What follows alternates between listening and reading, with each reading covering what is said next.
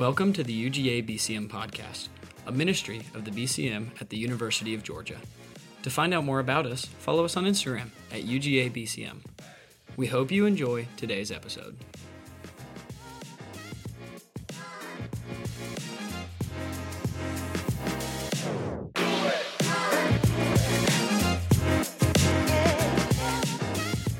Matthew chapter 5, verse 17 through 20. We're going to look tonight at the standard of righteousness. Now, if you go back a few weeks ago, we talked about the Beatitudes, and then after that, Josh Smith was with us, and he talked about this idea that we're to be salt and light, right? And he talked about what the purpose of being salt and light is, and, and, and, and so forth. And, and so now we pick up in chapter uh, 5, verse 17 through verse 20. And if you were here when Josh spoke, you remember that he said, I'm so excited that I got this passage of scripture and not the next one, and I feel sorry for whoever's got to preach the next one. Well, that's me, all right? And so we are in uh, verse 17 through verse 20 of chapter 5. We're going to jump right into it, and we're just going to see three things tonight about this text that will help us to understand the true standard of righteousness that Jesus sets for us here, and will really help us to understand the rest of the Sermon on the Mount. So this is sort of the like penultimate end of this whole introduction for the Sermon on the Mount. All right? Uh, if there was a thesis to this, you might could look at this, particularly when we get to verse 20 uh, and see kind of this thesis of what's going to be set forth moving forward. And so we begin in verse 17 of chapter 5. Do not think that I came to abolish the law or the prophets. I did not come to abolish, but to fulfill. For truly I say to you, until heaven and earth pass away, not the smallest letter or stroke shall pass from the law until all is co- accomplished. So again, Jesus says, I didn't come to abolish the law of the prophets. I came to fulfill that law and the prophets. And he says, none of this is passing away from the law until all is accomplished. And he says in verse 19, Whoever then annuls one of the least of these commandments and teaches others to do the same, he shall be called the least in the kingdom of God or kingdom of heaven. But whoever keeps and teaches them, he shall be called great in the kingdom of heaven. For I say to you that unless your righteousness surpasses that of the scribes and the Pharisees, you will not enter the kingdom of heaven. Let's pray tonight. Lord, we ask you tonight that as we look at this, help us to see your true standard of righteousness. Help us to see exactly what you're setting up for us as we go through the rest of this Sermon on the Mount, and help us to understand ultimately how it points us to why we need you so desperately in our lives. So, Lord, we love you. We praise you. Bless this tonight as we look at it. In your name we pray. Amen. All right, so here's the deal. We just got through with the Beatitudes. We just got through with salt and light. And ultimately, there's a lot of questions about Jesus' teachings, particularly when it comes to this passage. Imagine being a Pharisee or a scribe, and you think you got it all figured out, and Jesus comes in and he starts saying things that ultimately, in some ways, you're going to take probably pretty personal. And in other ways, as Jesus is preaching and teaching, it begins to take some of the things that you've taught, and it seems as if they're spinning them on its head. But what Jesus says is, is Jesus is going to answer these questions before he ever gets into them because it's, it's, it's like he knows. Well, I mean, he is God, so obviously he does know that there's going to be somebody that questions what it is that he's come to do. In other words, is this some new teacher that just showed up on the block and said, hey, here's what I've come to do? You guys were wrong with everything you taught, and it doesn't make any sense, and so I've come to just basically do away with the law? And so what Jesus says is that's not the case at all. That's not the case at all. And so Jesus is really explaining to us what it is that he's come to do and, and what role that plays in when it comes to the law. Does that make sense? Right? Because uh, there's people even today that have a hard time with this understanding of, you know, there was a period of law and there's a period of grace, right? There was this old covenant and there was this new covenant, right? Like people struggle with that. Well, why does the Old Testament seem that it says this, but the New Testament seems that it says this, right? And you have to look at all that through this landscape or through this lens and landscape of is that we know though that God never changes. Right? And so here we are serving and worshiping and, and studying about and, and reading about a God who never changes, but yet it seems like that he had these laws back here and then, and then Jesus shows up in the scene, and then everything kind of flips around, and it's like, what do we do with that? What do we do with that? So, what some people tell us to do is just ignore the Old Testament, right? That's what some people tell you to do. That's crazy and dumb, all right? That's not what we're supposed to do. Uh, and, and, so ultimately, we got to figure out what to do exactly with what it is that Jesus is saying here. And so, to understand everything that Jesus is about to preach and ultimately his relationship with the law, we first need to understand tonight the purpose of Jesus.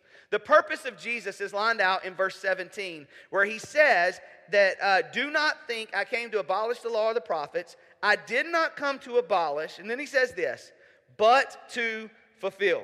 But to fulfill. Jesus came ultimately to fulfill the law and the prophets, not to abolish it. Now, there's other multiple references throughout Scripture that reference this. Matter of fact, if you look over to Romans chapter 8, verse 3 and verse 4, I, I want to read that to you very, very quickly. Uh oh, my pages. There we go. Good. All right, listen to this. For what the law could not do, weak as it was through the flesh, God did sending his own son in the likeness of sinful flesh and as an offering for sin. He condemned sin in the flesh. And then check this out so that the requirement of the law might be fulfilled in us who do not walk according to the flesh, but according to the Spirit. So here we read about Paul in Romans who says that what Jesus did is he came ultimately to show through us in our righteousness this fulfillment of the law because the law wasn't enough. And so when we think about what it means for Jesus to fulfill the law, it's not saying that Jesus is replacing the law. That's not what we're getting here. Right? Even when Jesus says, A new commandment I give you that you love one another, you've got to read that in context of everything else that Jesus has taught and Jesus has said. Jesus is not telling us that you just throw everything out, you know, you throw the baby out with the bathwater. That's not what he's saying. But instead, what Jesus is saying here is that he didn't come to do away with it, but instead he came to fulfill it. Matthew constantly writes in his gospel ultimately this idea of Jesus fulfilling something. Matter of fact, there are 68 Old Testament references in the book of Matthew. That's insane, isn't it? 68 Old Testament references in the book of Matthew. It says uh, the term fulfilled is used by Matthew when it said uh, so that it would be fulfilled, or so that, that what was written would be fulfilled, or so that Jesus came to fulfill. It's 12 different times. Nine times, Matthew talks about the fact that it is written and then references something that Jesus did. So, in one way, when we think about that Jesus came to fulfill the law and the prophets, what Matthew is telling us is this is that ultimately the way it played out was is that the prophets and the Old Testament was all pointing towards who? Y'all all say this together. Towards who? Jesus. Jesus. So Jesus, in one sense, came to fulfill the law and the prophets because he was what they were pointing to. But that's just a piece of it. That's just a piece of it. See, Jesus not only came to fulfill the prophecies of the Messiah, but also to fulfill the law. J.D. Greear, by the way, who's coming on March the 20th, wrote an article about this particular passage, and he said this. He said, Every law pointed to Jesus, and he completed everything they pointed to. Does that make sense? So every law in the Old Testament points to Jesus. Some of you know that one of the ways that you can share with somebody the gospel is to start with the law, right? That's one of the, the, the, ways that you can do that. And talk about the fact that there's no possible way that we could fulfill the law. And you can walk somebody through the fact that, hey, there's these laws and these laws and these laws and these commandments and these commandments. And you know what? Hey, have you broken one of them? And if you've broken one of them, you've missed the mark because the Bible tells us we've all sinned and fallen short of God's glory. That's why Paul says that basically the law, right? That's why, why here in Romans we read that the law, basically, we needed Jesus to, for us to have righteousness because we couldn't get it through the law. And so here it is that Jesus didn't come to do away with it, but instead, he simply came to fulfill it. So you may say, what about some of those crazy laws in the Old Testament? Anybody read Leviticus? You're, who said they're reading it right now? Kennedy, you're reading it right now? This man right here said, it's hard to read. It is hard to read, isn't it? And it's crazy. The stuff they say in Leviticus, you're like, I don't understand that, right? You ever read Leviticus and then been like, why don't we follow those laws? You ever wondered that? Okay? So here's the thing. If you take just a sweeping approach to it and go, well, it's because it was the Old Testament and so it doesn't account to us anymore, we have a problem. And here's the problem that we have. The problem is, is that Jesus is about to tell us about these Old Testament laws, and he's not going to do away with them, he's actually going to elevate them. He's actually going to elevate them. So it can't be that we just do away with them. So what you have to understand, just a quick little like Bible lesson for you for just a second. All right? Just a quick little Bible lesson for just a second. What you have to understand about the laws in Leviticus and in the Old Testament is that there's three types of laws.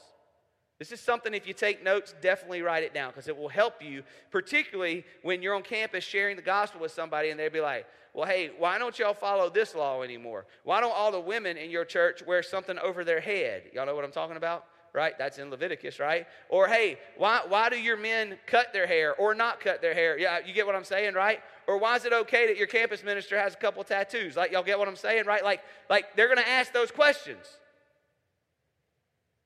Well, here's why because there's ceremonial law, there's civil law and there's moral law. Okay? And the ceremonial law is pretty simple. It's like the, the, religious laws. It's the, it's the what you did ultimately within those ceremonies of like the tabernacle and all those kind of things, right? It, it's, it's how you basically made sure that your sins were taken care of, and it's all those, those ceremonial things you did. Well, why do you think we don't follow those anymore? Who was the ultimate sacrifice? Jesus. That's twice where that was the answer. It's like Sunday school where you're not sure the answer and you just yell out Jesus. Y'all know what I'm talking about? Right? Okay? So Jesus. So, so that's the first reason. Then you have the civil laws. Now, this is complicated, but it's really not. So, who was God's chosen people in the Old Testament? The Israelites. And there are a chunk of laws in um, Leviticus that deal with the fact that God was setting apart his people through which the Messiah was going to come. And we see those civil laws showing up. It was the ones that were like, hey, since you're a Jew, you have to do this. Everybody else does that, now you have to do this. Okay? Now, here's where it gets a little complicated, legitimately. Sometimes a civil law became a moral law if you broke it. Does that you get what I'm saying, right? Okay?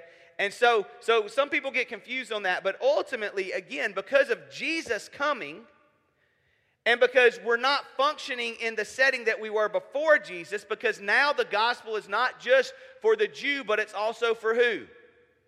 The Gentile as well. The civil laws don't really work anymore. But guess what Jesus always references over and over and over again? The moral laws the moral laws. Y'all remember when I started this whole study back a few weeks ago on, on um, the Sermon on the Mount, and I talked about that when you read the Sermon on the Mount, to read it correctly, you have to have an understanding of partial fulfillment and complete fulfillment of prophecy and teachings and so forth in Scripture. Y'all remember when I said that? Well, guess what? The law is, the, is, is one of the great ways to understand that. Because Jesus, guess what? He comes and fulfills fully, in some sense of the word, certain portions of the law. But yet there are other portions of the law that haven't completely fully been fulfilled yet and won't be until we are redeemed, until there's a new heaven and a new earth. Because we still live in a broken, sinful place, so there's still a need for moral laws. Does that make sense?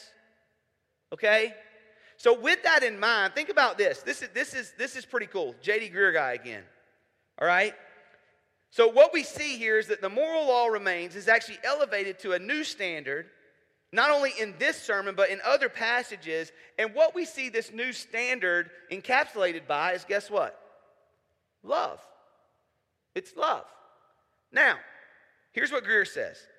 Now, even though we still defend the moral laws of the Old Testament, we have to keep in mind that Jesus fulfilled it all, like all the laws. The Christian is not under obligation to keep the moral law as a way of earning his or her way to God. Instead, he or she is changed by the presence of God's Spirit to desire to keep God's laws.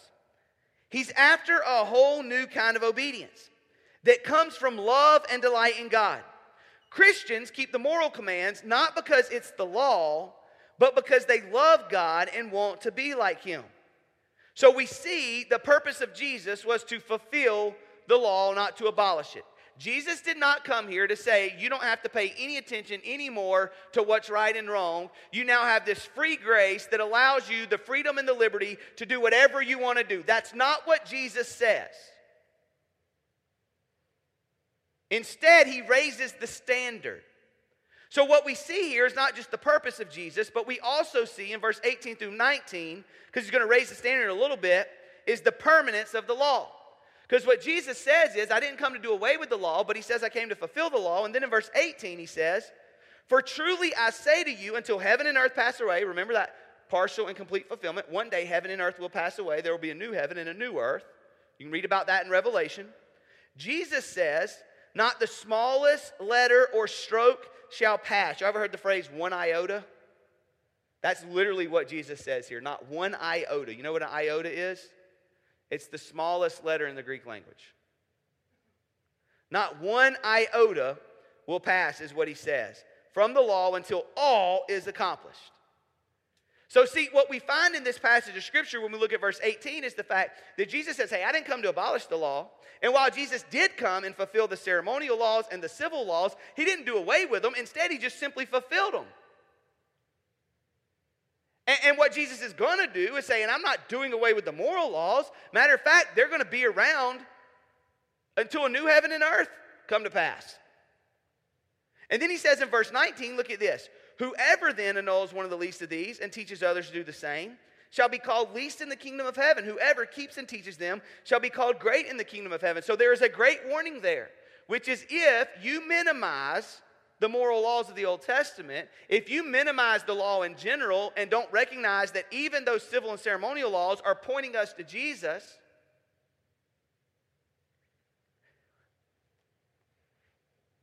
yeah, I'm just going to say it. If you try to unhitch the Old Testament from your faith and teach others to do the same, Jesus says, you'll be one of the least of those in the kingdom. It's what he says. It's what he says. If you make little of the Old Testament, I didn't say it. Don't get mad at Tommy. Jesus said it. Does that make sense? It's there. I mean, it is there. And so ultimately, when we look at that, the bottom line is, is that we understand that Jesus references here that the law will remain until all is fulfilled. While he fulfilled part of it, ultimately we understand that there is a total fulfillment coming. And when you recognize that, what happens is, is it ought to drive us to respect and honor the Word of God. Because it's in His Word where we find the law. So we see the permanence of the law. We see the purpose of Jesus, the permanence of the law, and then the third thing we see tonight is the perfection of God's standard. The perfection of God's standard. Verse 20 says, For I say to you that unless your righteousness surpasses that of the scribes and Pharisees, you will not enter the kingdom of heaven. Now, this is where it gets tough. Because what Jesus has done for us is he says, I didn't come to fulfill the law. I mean, to abolish the law, sorry. He said, I didn't come to abolish the law. He said, I came to fulfill the law. That's what Jesus says. And Jesus says, ultimately, the law is going to be around forever.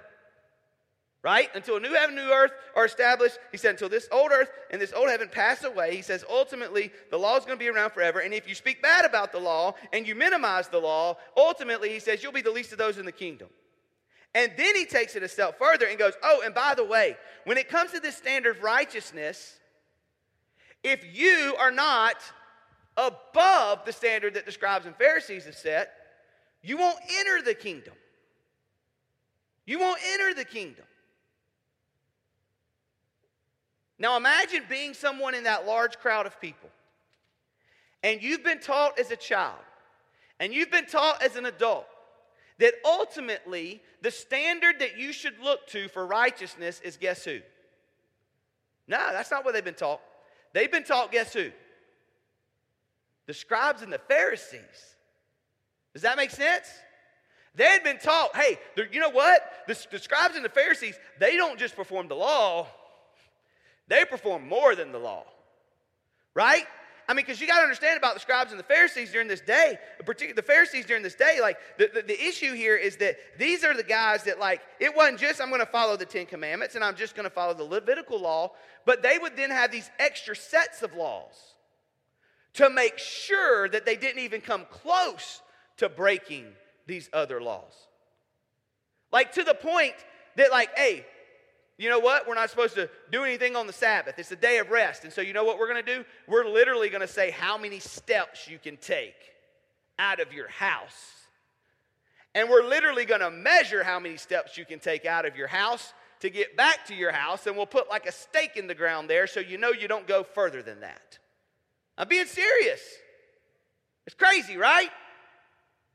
So if you're living during this period of time, your thought process is when it comes to being the best of the best in following God's law, I got to look to those Pharisees.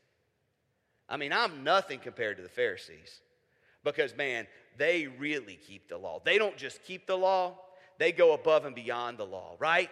If this is a baseball team, the Pharisees are the ones that are staying after to hit in the cages a little extra. Y'all get what I'm saying? If this is a basketball team, the Pharisees are the ones that are showing up for the extra shoot around when nobody else is. That's what these guys are doing, right? If this is the folks getting ready for dessert theater, the Pharisees are the ones that are showing up during extra periods of time to work on their lines. Y'all understand? Some of y'all were doing that earlier today, right? Like that's these guys. And Jesus says, hey, to enter the kingdom of heaven, guess what? You got to do more than they do. Can you imagine the pin that would have, the, the, the, the, can you imagine that you could have heard a pin drop when Jesus said that? Because if you're sitting in that crowd and that's what you've been taught, they're the standard of righteousness, and you get told, oh, by the way, to enter the kingdom of God, guess what? Well, you got to be better than those guys. And y'all think those guys are better than the rest of you. You actually got to be better than them. Do you know why Jesus says that? Because do you know what God's standard is? 100% perfection. It's perfection. God's standard of righteousness is perfection. And that creates a problem. You know why that creates a problem? Well, I, I, let me tell you why that creates a problem. Creates a problem first because of Romans chapter 3. Romans chapter 3, 23 says this hmm. For all have sinned and fallen short of the glory of God. There we go. 1 Corinthians chapter 15, verse 50. We got another problem. Listen to this. 1 Corinthians chapter 15, verse 50. Now I say this, brethren, that flesh and blood cannot inherit the kingdom of God. And then he tells us why. Nor does the perishable inherit the perishable. Some translations read, the corruptible does not inherit that which is incorrupt. Right? In other words, the imperfect can't inherit that which is perfect. So that means we're we're all up a creek without a paddle. I don't know if y'all even know what that means, but like that's what we are. Like we're we're in deep trouble. Because God's standard of righteousness is perfection.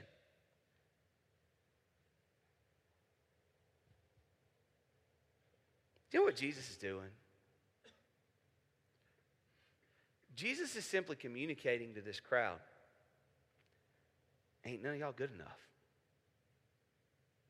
Not a single one. Pharisees think they got it all figured out. There's all these laws in the Old Testament that are written. I didn't come to do away with them, I came ultimately to fulfill them. And then he's going to go on further in just a second and literally, the next thing he says in verse 21 is, You have heard the ancients were told, You shall not commit murder, and whoever commits murder shall be liable to the court. But I say to you that everyone who is angry with his brother shall be guilty before the court. And whoever says to his brother, You good for nothing, shall be guilty before the Supreme Court. And whoever says, You fool, shall be guilty enough to go to the fiery hell. Jesus says, Real righteousness, the real standard that God has is perfection. Matter of fact, he takes one of the most simple commands that we can understand, which is obviously you don't kill people. And he goes, Hey, you say that if you kill folks, you're going to get in trouble. And Jesus goes, Actually, he says it's not just about murdering people. You call somebody a fool, you're, you're, you're doomed to a fiery hell. Now, let me ask you a question. Anybody in here a perfectionist? Yeah, we got a couple admit. Don't be afraid to admit it. It's okay, right? Okay? Any of you folks got like OCD and stuff? You don't have to admit that, but like, you know, right? Yeah. Isn't that a struggle? Like to always think that you've got this standard that you have to stay like up to. I uh, was watching my son play travel baseball this fall. And uh, I was watching uh, on the field above him. He was playing in a 13U tournament. I was watching on the field above him uh, a 14U tournament going on between games. And I'm not going to say the guy's name because one, the guy's from Georgia, so some of you may know him, and I don't want to offend any of you. Um, but there was a former professional baseball player who was there, and uh, his son was playing. And this dad was really good back in the day offensively. Like he, he could hit. I mean, he, he could mash. And uh, I watched as his son, who was on this really good team, probably on this really good team only because his dad was, because the son wasn't very good.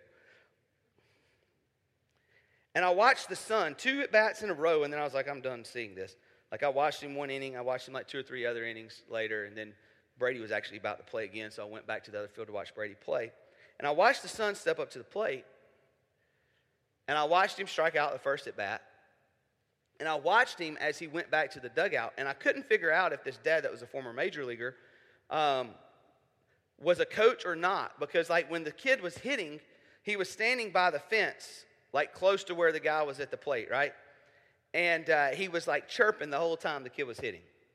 I was like, good gracious, no wonder the kid can't hit. Like, you just need to shut up. Like, you go up there and try to hit with somebody chirping in your ear the whole time, right? Especially someone that's as large a man as you are right now, right? Like, it was like that kind of thought. So the kid strikes out, and then as the kid goes back to the dugout, the dad literally walks around the dugout and goes into the dugout. And I was like, is he a coach or is he not a coach? I can't figure out what's going on.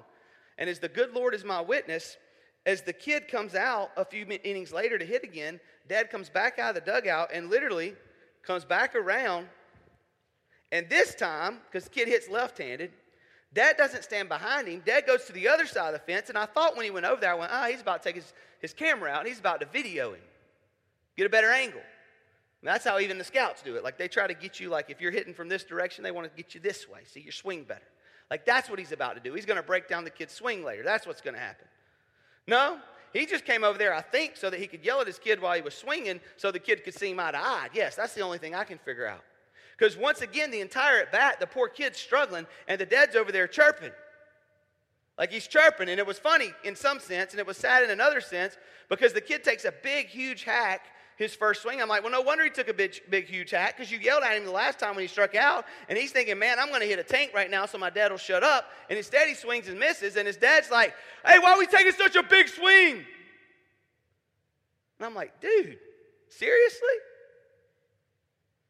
So this time what happens is, is the kid gets in a hole, he ends up battling back, he fouls off a couple of pitches. The dad the whole time is chirping, right?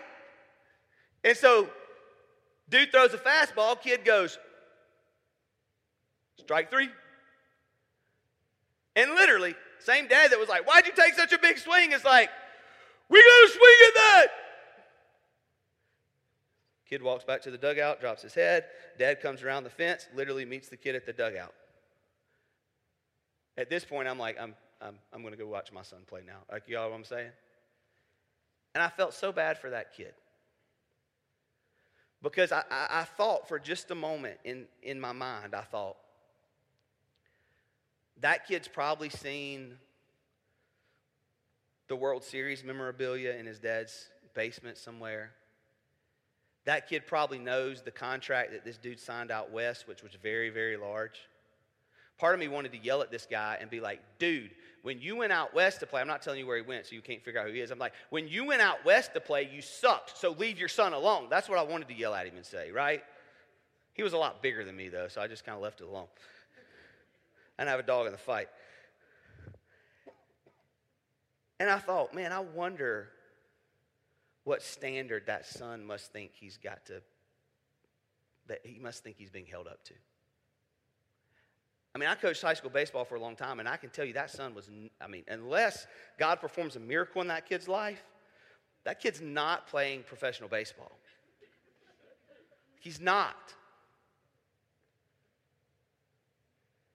Can you imagine living that way knowing that there is a standard that's been set that you can never meet? It's tough, isn't it? Do you know the reality is is that there's a standard that's been set that we can never meet? And do you know that the only way for that standard to be met is through what Jesus did for us on the cross of Calvary?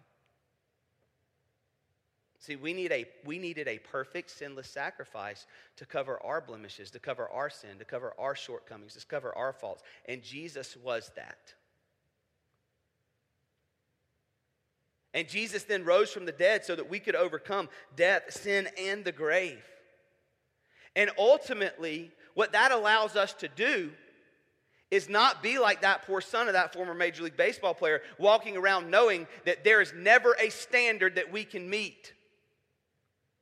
But instead it allows us to live from this place of freedom. The place that J.D. Greear was talking about in that quote in which our obedience to God doesn't come out of a place of that we've got to meet the standard, that we've got to fulfill all these laws. But our obedience to God ultimately comes from a place of knowing that Jesus has died for us. And if we've put our faith and trust in Him, He's forgiven us and He's saved us. And ultimately, what we need truly and only in this life is Him. And that gives us the freedom to then obey Jesus and fulfill these laws not out of a place of, oh no, I got to do this for fear of my dad's going to be on the other side of the fence yelling and screaming at me.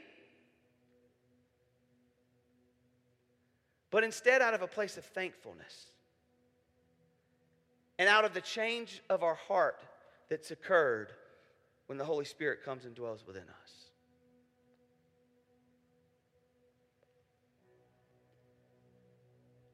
What Jesus desires for you tonight is to recognize he, he didn't come to do away with the law and give you just an out to just live this easy grace sort of life. That's, that's not the point. He, he didn't come to just, you know, make us all read this story, this sermon, and go, oh man, I got to walk around on pins and needles because he's telling me, like, I can't ever have one bad thought in my mind. Like, y'all know what I'm saying? But instead, what Jesus wants you to understand tonight is this. Yes, you are broken and you are sinful and you will never meet the standard. But the answer and the hope doesn't lie with you, it lies with Him. It's why, guess what? Big spoiler alert. Later in this semester, we're going to turn over to chapter 7. And it's why Jesus says in chapter 7, verse 13, Enter through the narrow gate, for the gate is wide and the way is broad that leads to destruction. And there are many who enter through it, for the gate is small and the way is narrow that leads to life, and there are few who find it. And then he says in verse 15, Beware the false prophet who come to you in sheep's clothing, but inwardly are ravenous wolves. You will know them by their fruit. Grapes are not gathered from thorn bushes, nor figs from thistles, are they? So every good tree bears good fruit, but the bad tree bears bad fruit. A good tree cannot produce bad fruit, nor can a bad tree produce good fruit. Every tree that does not bear good fruit is cut down and thrown into the fire. So then you will know them by their fruits. Not everyone who says to me, Lord, Lord, will enter the kingdom of heaven but he who does the will of my Father who is in heaven will enter. Once again, we're sitting here reading this and we go, hold on. The will of your Father is we can't ever get angry. The will of your Father is we can't ever call somebody a fool. The will of your Father is, is we got to have a higher standard than even the Pharisees.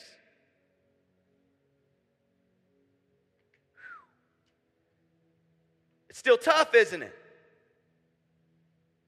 He says, There will be, I'll declare to them, I never knew you, depart from me, you who practice lawlessness. And then he says this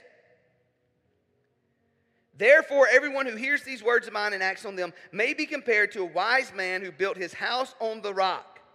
And the rain fell, and the floods came, and the winds blew and slammed against that house, yet it did not fall, for it had been founded on the rock.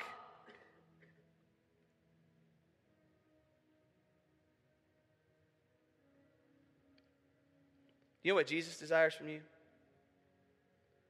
To, yes, acknowledge that you will never meet his standard, but yet also acknowledge that the only way to have eternal life, the only way to enter the kingdom of heaven, spoiler alert, is what we find here at the end. There's a narrow path and there's a wide path. It is the narrow path that leads to life, it is the wide path that leads to destruction. There are trees that produce good fruit, there are trees that produce bad fruit, and you will know them by their fruit. And there's a lot of people that think they're headed to heaven who Jesus says, I will say, Depart from me. And then he says, Be like the man whose foundation was the rock. See, when we understand, yeah, we're messed up and we're never going to meet the standard. But then we recognize that it's okay because Jesus did it for us. Then what we can realize is that our faith, our salvation, our eternal security, our sanctification, where we're made more like Him every day, is all based upon Him as the foundation, as the rock on which we stand. On Christ, the solid rock, I stand.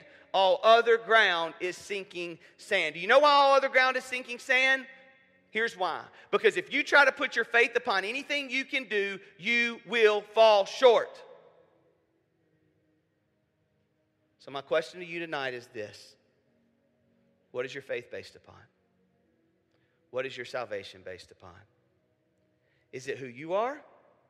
Is it how good you are? Is it what you try to do? Or is it upon the name above all names? The one who came and lived a perfect, sinless life, who met the standard and then bled and died for you and for me. I'll tell you where I'll put my faith and hope. Because I know I'm a messed up, sinful, dumb, prideful, sometimes arrogant man. And I'm going to fall because I can't meet that standard. And Lord knows I don't have the amount of time in the day to figure out all the things the Pharisees did to try to meet it. But I can trust Jesus. I can trust Jesus.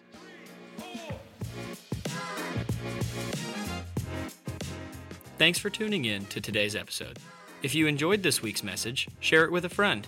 To stay up to date with us, follow us on Instagram at UGABCM.